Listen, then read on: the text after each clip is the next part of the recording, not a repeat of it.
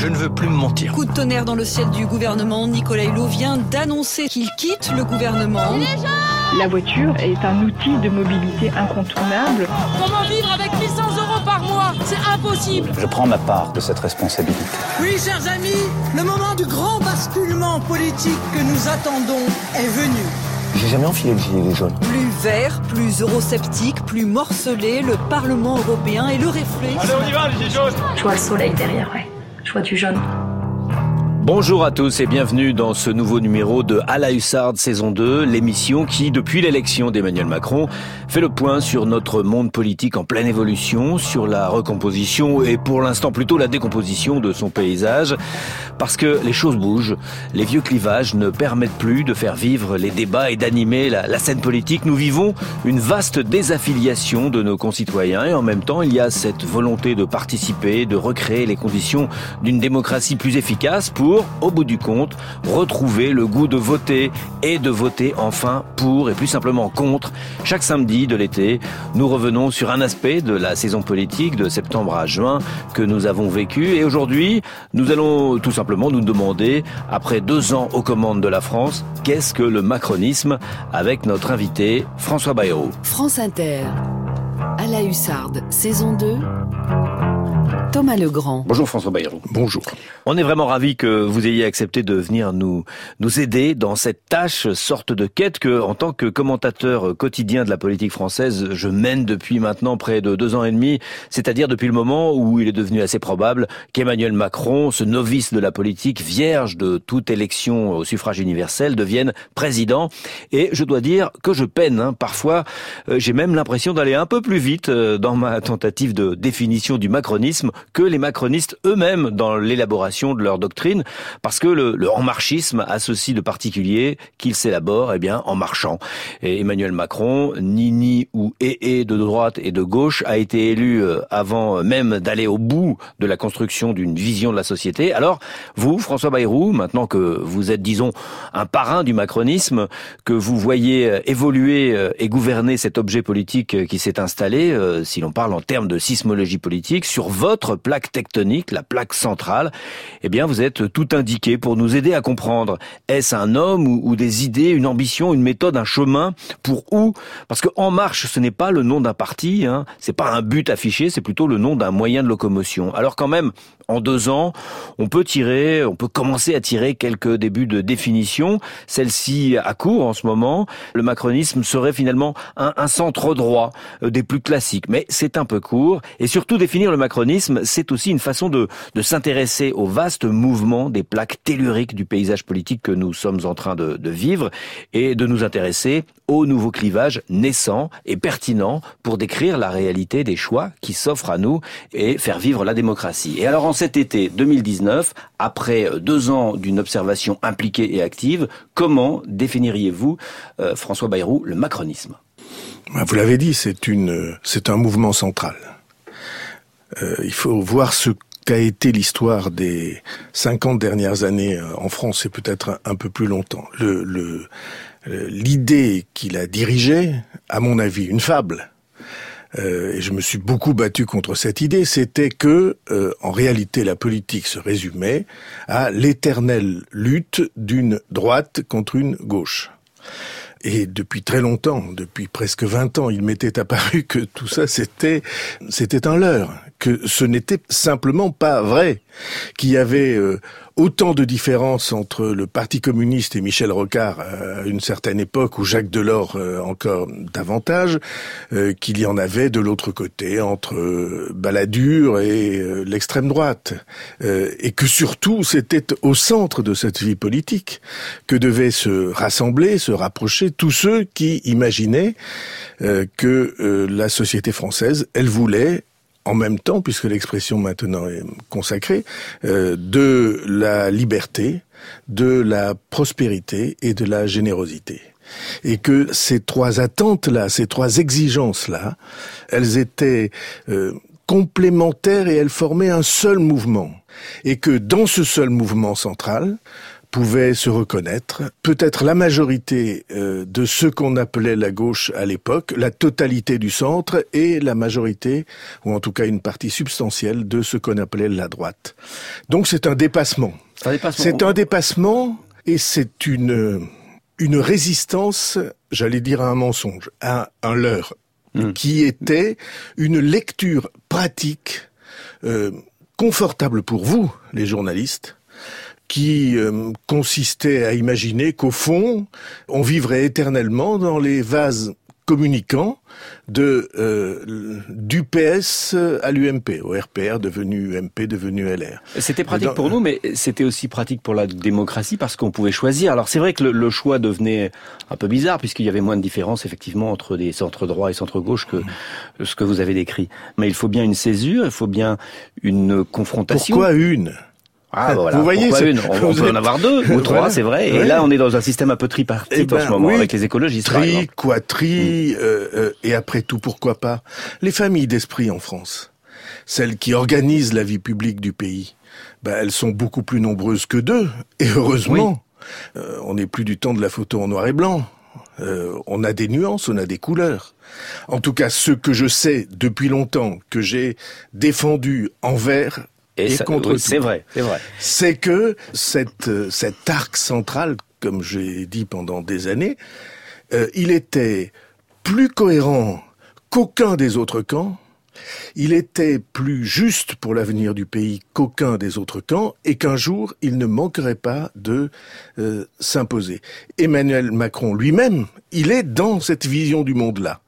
Et c'est pourquoi c'est une volonté de dépassement et de résistance aux, euh, aux leurres, euh, aux, aux, mensonges qui voudraient organiser la vie politique. Donc euh, la vie est faite de nuances et de couleurs maintenant, et les, institutions de la Ve République ont, ont été euh, conçues à l'époque du, du, noir et blanc, et ça nous impose Absolument pas. un, un, Absolument un pas. Je sais bien que c'est vous qui racontez ça, les journalistes, je parle pas de vous, Thomas Legrand en particulier. c'est une vaste blague. C'est-à-dire qu'on peut faire vivre autre chose que le bipartisme dans ben, la je vais, République. Je vais vous en apporter la preuve, si vous voulez bien. On l'a sous les yeux, la preuve. Hein. Mais euh, il se trouve que euh, le général de Gaulle une fois pour toutes, a fait un discours euh, majeur, historique, euh, sur euh, ce que les institutions devraient être. Bayeux. C'est le discours de Bayeux. 1946. Et que dit le général de Gaulle à Bayeux? Alors c'est très intéressant, peut-être un jour vous ferez entendre ça à vos auditeurs, parce que il y a un enregistrement du discours de Bayeux il y a un petit oiseau en contrepoint qui siffle pendant toute la durée du discours. Mmh. Et c'est euh, c'est formidable de l'entendre. Et au discours de Bayeux, que dit le général de Gaulle? Il dit deux choses. Il dit un, nous allons faire échapper l'exécutif aux combinaisons parlementaires.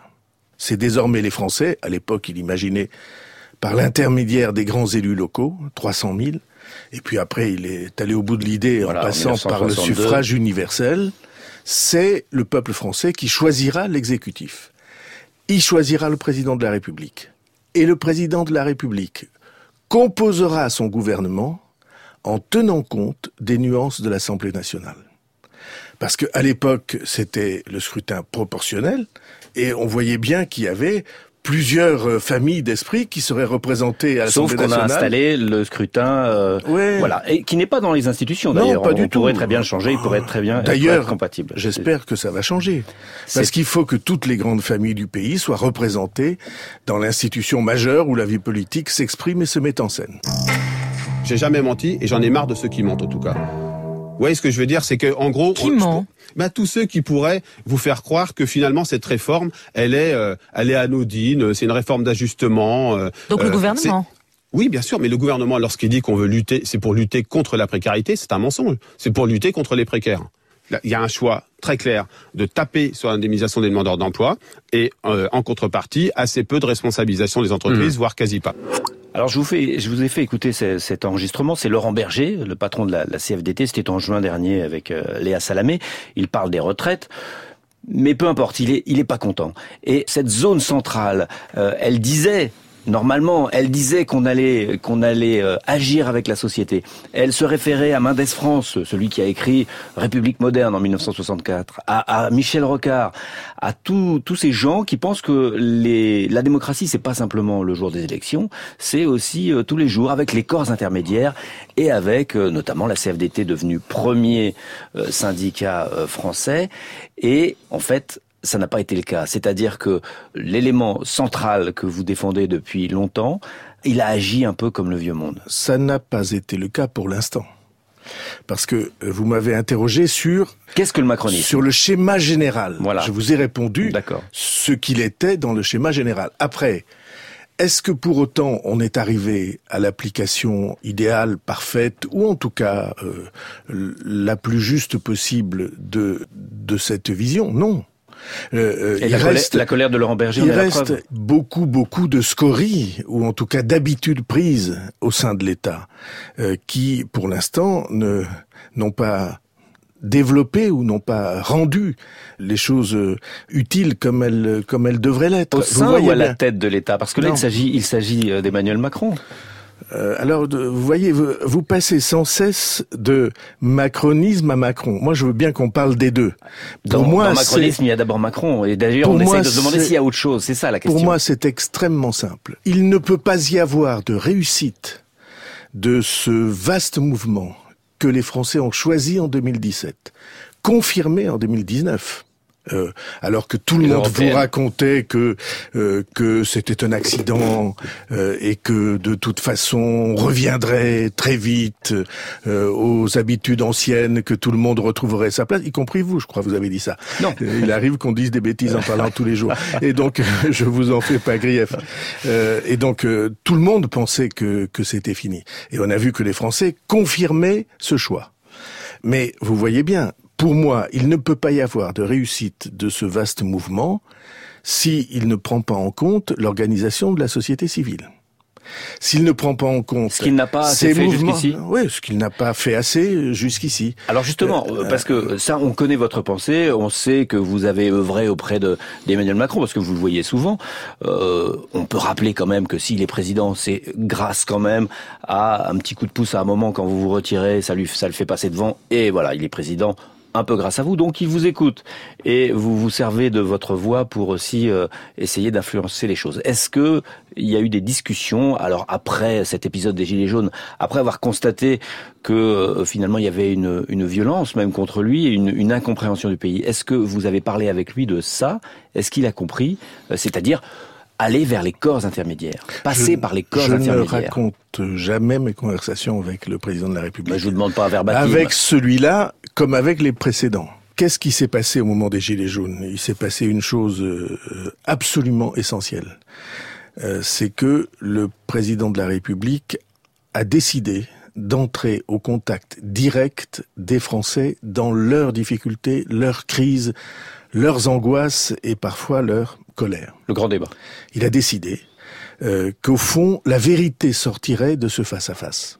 Euh, pourquoi? Parce que pendant euh, un an, euh, ce qui s'était imposé dans l'esprit des Français, que beaucoup avaient aidé à imposer dans l'esprit des Français, c'est qu'il était arrogant, euh, méprisant, euh, qu'en réalité il était du côté des plus riches, des plus forts, que c'était ça sa vision du monde, et que d'une certaine manière la promesse qu'il avait faite en 2017, eh bien c'était une promesse mensongère. Or, il savait que ça n'était pas vrai euh, que la vérité de cet homme d'État et la vérité personnelle. Ça n'était pas ça. C'était d'une certaine manière exactement le contraire. C'est pas vrai dans son fort intérieur, mais est-ce qu'il connaissait, il n'a jamais été élu euh, comme vous, comme beaucoup d'hommes politiques, il n'a jamais eu à se Voilà, c'est une critique récurrente, hein, c'est pas une critique que je lui fais euh, personnellement là, je, me, je fais le relais, mais, il, a, toujours, il a toujours réussi et il n'a jamais été élu. Je vais vous dire,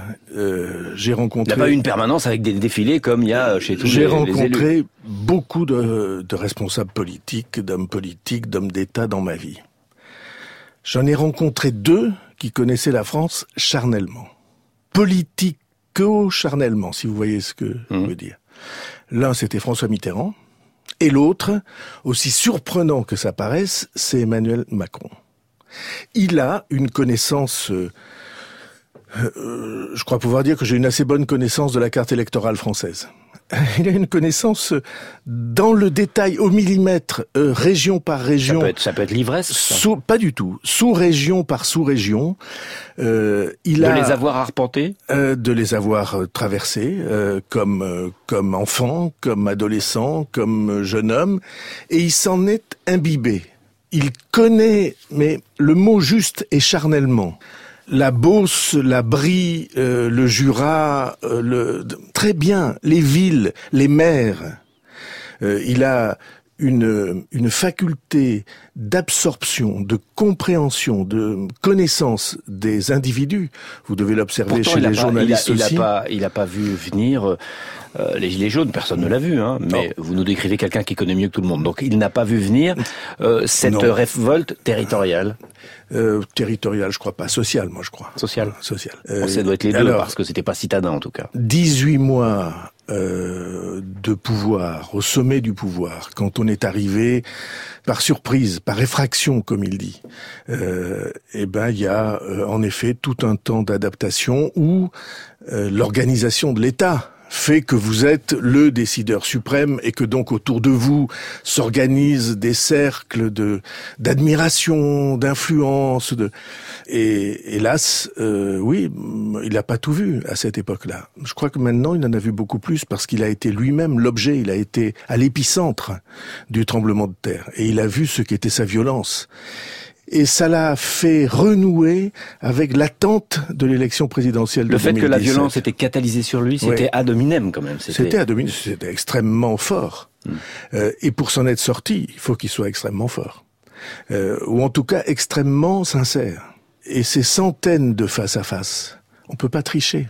On peut pas échapper à la loupe que représente la caméra de télévision, l'écran, la moindre, le moindre dérapage, la moindre bêtise, le moindre, le moindre plissement de sourcils qui traduirait euh, qu'on n'écoute pas ou qu'on n'aime pas ou qu'on ne sait pas ou qu'on ne comprend pas ça serait apparu avec une puissance énorme. C'est pourquoi le grand débat. Je suis persuadé que dans des années, on en parlera encore comme un exemple de, comme un exploit de, de remise en ordre de l'image de quelqu'un.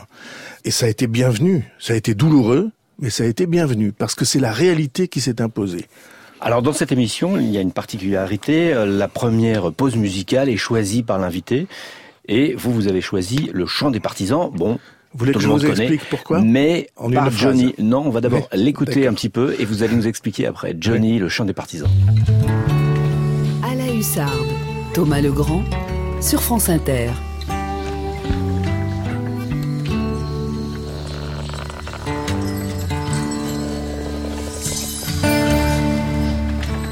Ami, entends-tu le vol noir des corbeaux sur nos plaines?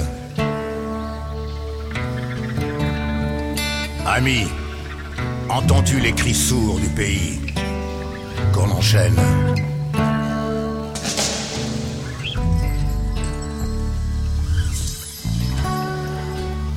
Oui, partisans, ouvriers, paysans, c'est l'alarme.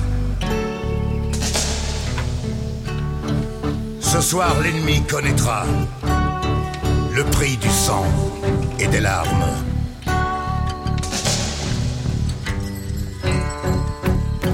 Montez de la mine, descendez des collines, camarades.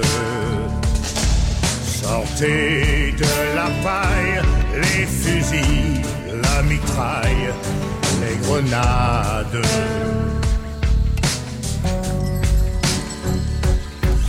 Oh et les tueurs à la balle ou au couteau, tuez vite. Oh et saboteur, attention à ton fardeau,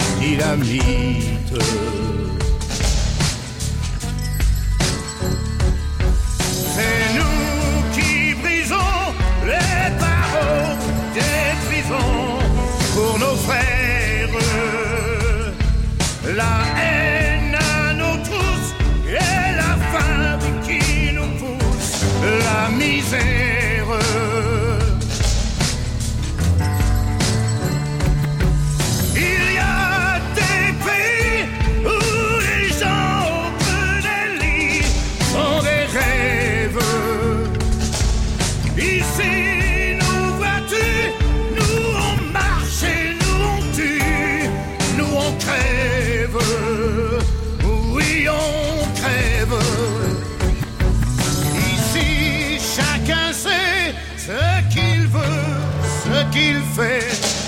Il passe. Ami, si tu tombes, Ami, si tu tombes, un ami sort de l'ombre ami, sors de l'ombre à ta à place. ta place.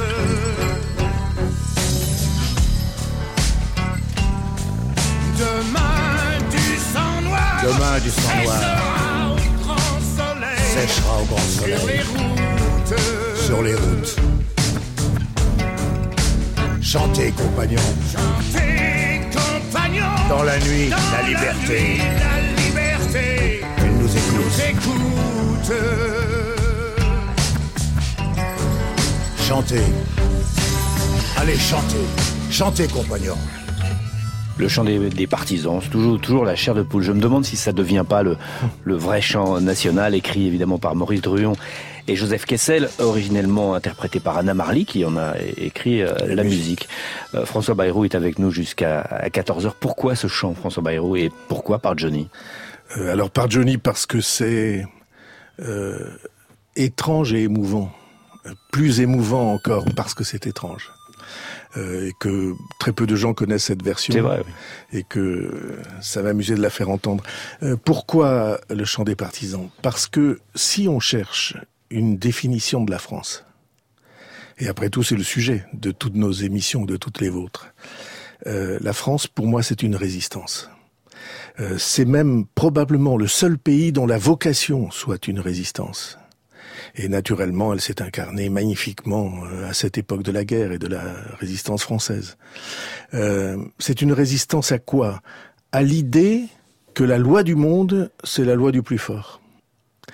Et la France, c'est le pays qui doit dire au monde, qui dit au monde et qui doit dire au monde, la loi du monde, c'est la loi du plus juste.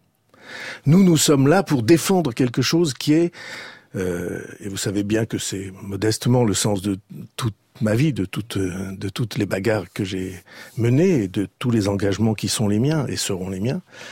Euh, c'est la loi du plus juste. C'est-à-dire que euh, nous, France, euh, face au monde, notre vocation, c'est de dire que on ne se rend pas, qu'on ne plie pas, qu'on baisse pas les bras. Bah c'est c'est compliqué parce que euh, tous les Français ont un peu ça dans le sang. Et finalement, en tout cas, l'esprit de résistance, il est invoqué euh, par tout le monde, et notamment, il est invoqué par ceux euh, qui, qui s'opposent à Emmanuel Macron, qui voudraient justement nous adapter à la mondialisation, nous adapter au monde. Alors- et les Gilets jaunes, euh, ils avaient aussi cette mystique de la résistance. Donc c'est c'est compliqué comme euh, Je comprends très concept bien. à Je manier. comprends très bien. Il faut répondre à cette question. Mais vous voyez que votre formulation déplace la question. Vous dites nous adapter à la mondialisation. Oui. bah, Parce que la mondialisation, c'est c'est la vie, hein, ce que nous, ce que nous sommes en train de vivre, euh, la radio euh, que vous utilisez, l'informatique qui est notre euh, On s'adapte, on peut le podcaster. numérique, euh, voilà, tout ça c'est la c'est la vie. Est-ce que pour autant la loi de la mondialisation doit être la loi du plus fort? On a l'impression que que personne ne peut opposer un autre modèle. Et ce que euh, Macron a fait, euh, et pas à moitié, quand il s'est euh, opposé à Trump en disant il n'y aura pas d'accords commerciaux que nous signerons avec euh, les États-Unis sortis de l'accord de Paris sur le climat. la résistance, euh, finalement, euh, ça pourrait devenir le, le chant. Ça peut pas être notre hymne parce qu'on en a déjà un, mais ça pourrait redevenir, enfin devenir le, le, le chant national. En tout cas, il y a quelque chose de ça. La France est à la recherche inlassable d'un modèle de société euh, qui permette euh, à la fois d'être ouvert sur le monde et de défendre la loi du plus juste. Euh, donc à la fois du réalisme et mm, cette part d'idéal sans laquelle il n'y a pas de vie politique. Alors on va, rassemble. on va rester sur ce que vous dites en revenant sur le grand débat. Écoutez ça. J'ai beaucoup de défauts et on peut toujours faire mieux. Mais je, je ne crois pas avoir été sourd. Par contre, nous sommes un pays où les désaccords s'expriment toujours avec force, les, protestations sont toujours là, et où l'unanimité n'accompagne que rarement les transformations qui sont à faire. Et donc j'assume pleinement de ne pas avoir euh, cédé durant les deux premières années sur ce qui était et ce qui demeure le cœur du projet que nous portons et que je crois très profondément bon pour le pays. Je crois que la colère qui s'est exprimée n'est d'ailleurs pas le fruit de ces réformes. Je pense qu'elle est le fruit d'une méthode qui n'était pas la bonne, résolument, qu'elle était le fruit d'un manque d'humanité qui s'était exprimé. J'en prends ma part de responsabilité. Donc euh, c'est quand même un mea culpa important, un manque d'humanité et une méthode. euh, Un manque d'humanité dans euh, la manière dont l'organisation du pouvoir fait que les choses sont reçues par les Français. Oui, sûrement. Pourquoi croyez-vous que cet homme a été élu président de la République Bah justement, il avait dit qu'il changerait la politique. Alors il a réussi à changer les têtes, mais il n'a pas encore réussi à changer la façon de faire de la politique. Il a réussi à changer la structure de la politique. Les, les deux tours jumelles qui étaient le Parti socialiste et l'UMP se sont toutes les deux effondrées. Euh, et c'était pas c'était pas rien comme bouleversement de la politique. On vient de voir euh, en Europe que euh, on avait aussi réussi à changer euh, la manière dont l'Europe était gouvernée et l'approche avec des visages nouveaux dont l'Europe euh, doit l'être. Donc vous voyez, tout ça c'est un immense effort. Mais s'il est vrai euh, que euh, la politique, ou en tout cas le pouvoir, l'organisation de l'État n'ont pas encore changé, ça c'est vrai. Et il faudra du temps pour que ça se produise. Or, ce temps, ou en tout cas ce changement, est vital. C'est pourquoi euh, ça doit être, oui, en effet, considéré comme euh, une urgence ou en tout cas une exigence de chaque instant. Come, my love, come and shine with your light on me.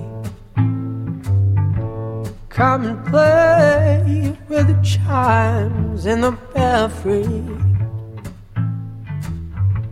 Come with me and hold me in your arms. Let me feel your tenderness and your warmth. Mm.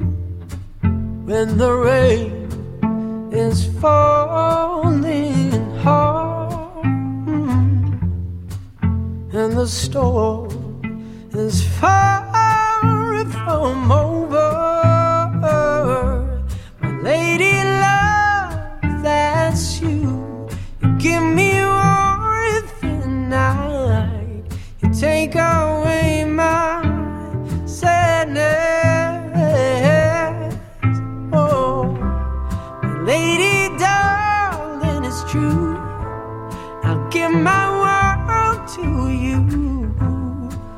me show you how. Let me show you now. I long to hear your voice neath the night forlorn and to gaze for a while into your eyes reborn. Though my mind sometimes gets weak and cold, you remain like a song in my heart and soul. When the rain is falling hard and the storm is far from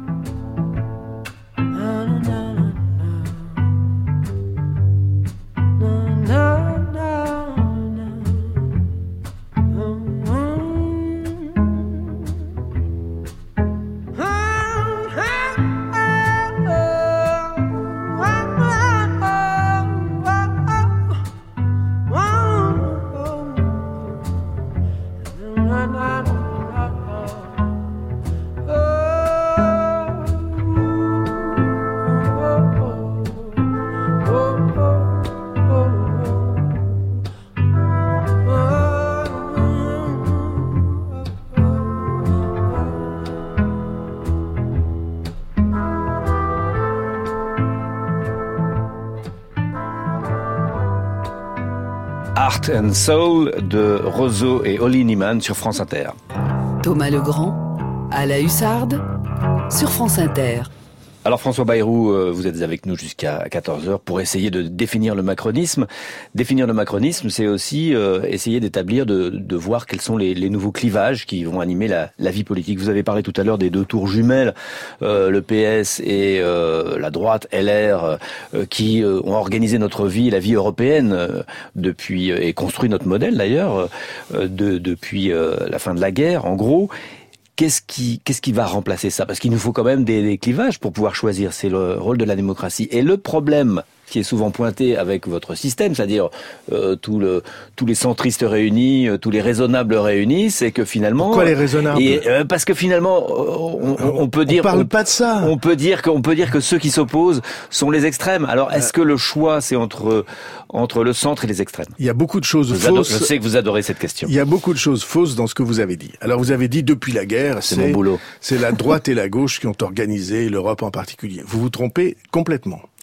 Euh, depuis la guerre, c'est euh, l'alliance et le travail en commun, euh, parfois dialectique, comme on dit, c'est-à-dire en rivalité, entre un grand courant du centre qui s'appelait démocratie chrétienne et un grand courant du centre-gauche qui s'appelait social-démocratie, écartant les extrêmes.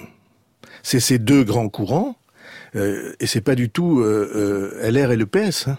Ça, ça c'était la France. Ça, c'était la France de l'affichage pendant les campagnes. Mais voilà. quand elle gouvernait, quand LR gouvernait ou quand le PS gouvernait, ils gouvernaient beaucoup plus au centre. Vous avez raison que ce qu'ils affichaient dans leur campagne. Ils gouvernaient très mal. Et c'est la raison pour laquelle on s'est trouvé en 2017 devant cette question majeure. Est-ce qu'on change euh, le système de gouvernement, l'inspiration du gouvernement. Ça j'ai bien compris. Mais alors maintenant on a alors, le choix entre quoi et quoi? Alors de, euh, quels sont les, les clivages? Parce que vous m'avez entendu. Pour moi c'est pas deux partis. Hein, c'est c'est euh, un, un pluralisme. Et le premier clivage c'est celui-là qui accepte le pluralisme ou qui veut revenir éternellement au bipartisme? Euh, alors vous allez trouver beaucoup de gens qui veulent revenir au bipartisme. Simplement, c'est les Français qui ne le veulent pas parce qu'ils ont compris intuitivement euh, que cette histoire était une escroquerie. Oh, puis ça y est, les, les, les partis qui veulent revenir au bipartisme sont, en ce moment en tout cas, très essoufflés. Voilà. Donc, euh, premièrement. Deuxièmement, grand clivage, le clivage européen. Très grand clivage. Euh, et on vient de voir que, contrairement à ce que tout le monde racontait, les Français, en particulier, fin, fin juin, les Français, en particulier les Français, étaient attachés euh, à cela. Deuxièmement. Troisièmement, euh, est-ce que l'économie doit être une économie de liberté ou une économie euh, de, réglementation et de frontières fermées? Pour moi, le monde, ce, ce qu'on a sous les yeux, euh, prouve que jamais aucun pays qui a choisi réglementation et frontières fermées euh, n'a réussi même à éviter la misère. Donc c'est quand même un très grand choix. Quatrièmement, euh, il y a le choix euh, de la protection de l'environnement ou de, la reconstruction de l'environnement euh, écologique avec les énergies. à Pau, nous allons inaugurer le premier moyen de transport en commun à hydrogène du monde. Alors je suis très très fier qu'on ait qu'on ait fait ça. Mais vous voyez bien ce que l'hydrogène veut dire. C'est zéro rejet de gaz à effet de serre, rien que de la vapeur d'eau. Et ça permet de stocker l'électricité. Pour moi, mieux que des batteries. Donc c'est un très très grand enjeu. Mais euh, cet enjeu, il se lit dans euh, euh, les espaces verts, dans l'agriculture à laquelle je suis si profondément attaché. Tout ça, c'est un enjeu.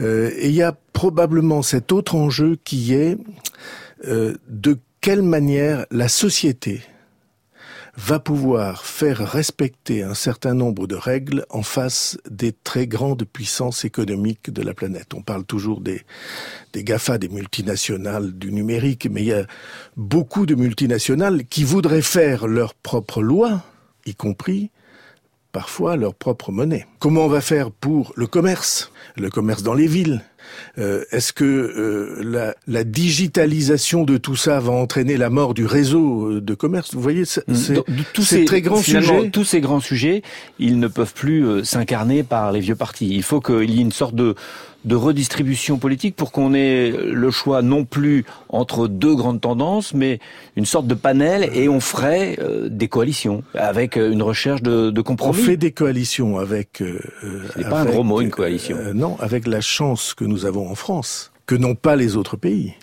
Le peuple français, le peuple des citoyens, choisit le chef de l'État, c'est-à-dire celui qui va constituer autour de lui des ententes, des coalitions. Et c'est ça le, c'est ça le génie que De Gaulle a eu. Le, le, le président de la République, c'est l'homme de la nation, et on lui confie pendant la durée de son pouvoir l'organisation de la vie publique. C'est pourquoi quand les gens disent, et vous parfois aussi, alors il n'y a plus que le choix entre euh, ce grand courant central et les extrêmes, c'est pas vrai du tout, parce que l'élection majeure, c'est l'élection présidentielle, et à l'élection présidentielle, on élit une femme ou un homme. Pour l'instant, elle tombe toujours, elle tombe souvent sur un, ou elle risque de tomber toujours, au risque, ou c'est peut-être une chance, de tomber sur euh, un élément central, un, un- un- finalement un candidat plutôt central. Oui, mais tant mieux. Tant mieux pour ça vous, veut dire sûr, que mais- ça veut dire que c'est ce que le pays veut et attend. Euh, vous m'avez vu, jour où ça vous m'avez vu mener cette bagarre comme euh, parfois comme Don Quichotte hein, euh, contre les moulins, contre toutes les puissances euh, politiques et médiatiques alliées sur cette idée. Mais moi, je voyais bien, j'avais j'avais les yeux ouverts sur cette question que les Français au fond attendaient ça et on pourrait le prouver. Le euh, le succès qui a failli être celui de Jacques Delors, c'était ça. Le succès que Jacques Chirac a eu en 95, souvenez-vous, la fracture sociale, c'était ça.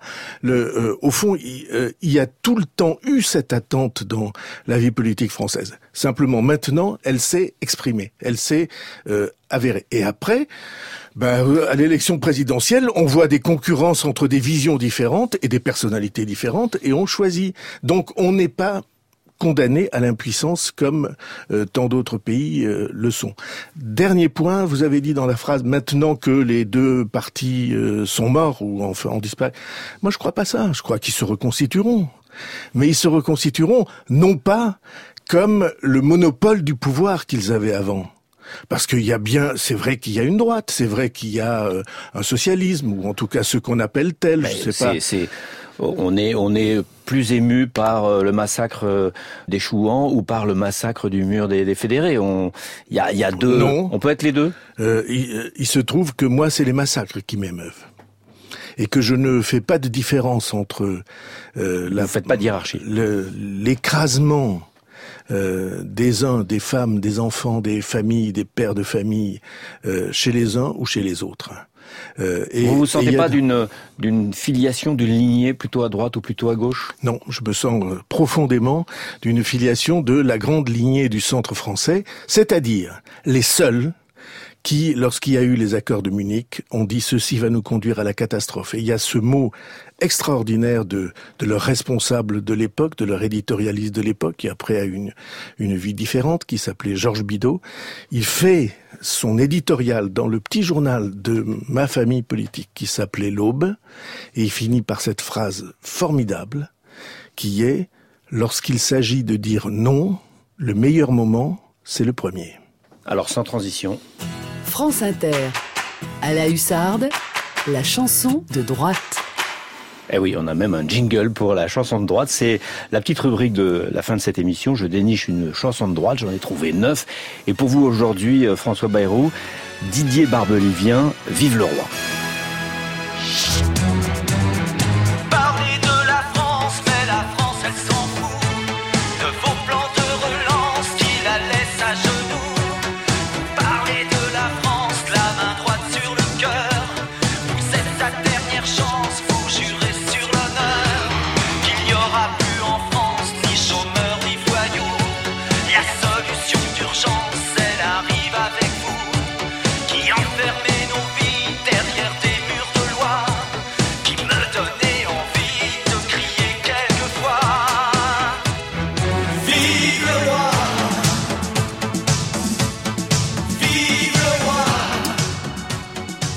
On a, compris en fait, c'est une chanson de 1989. Didier Barbelivien fête le bicentenaire de, la Révolution avec cette chanson.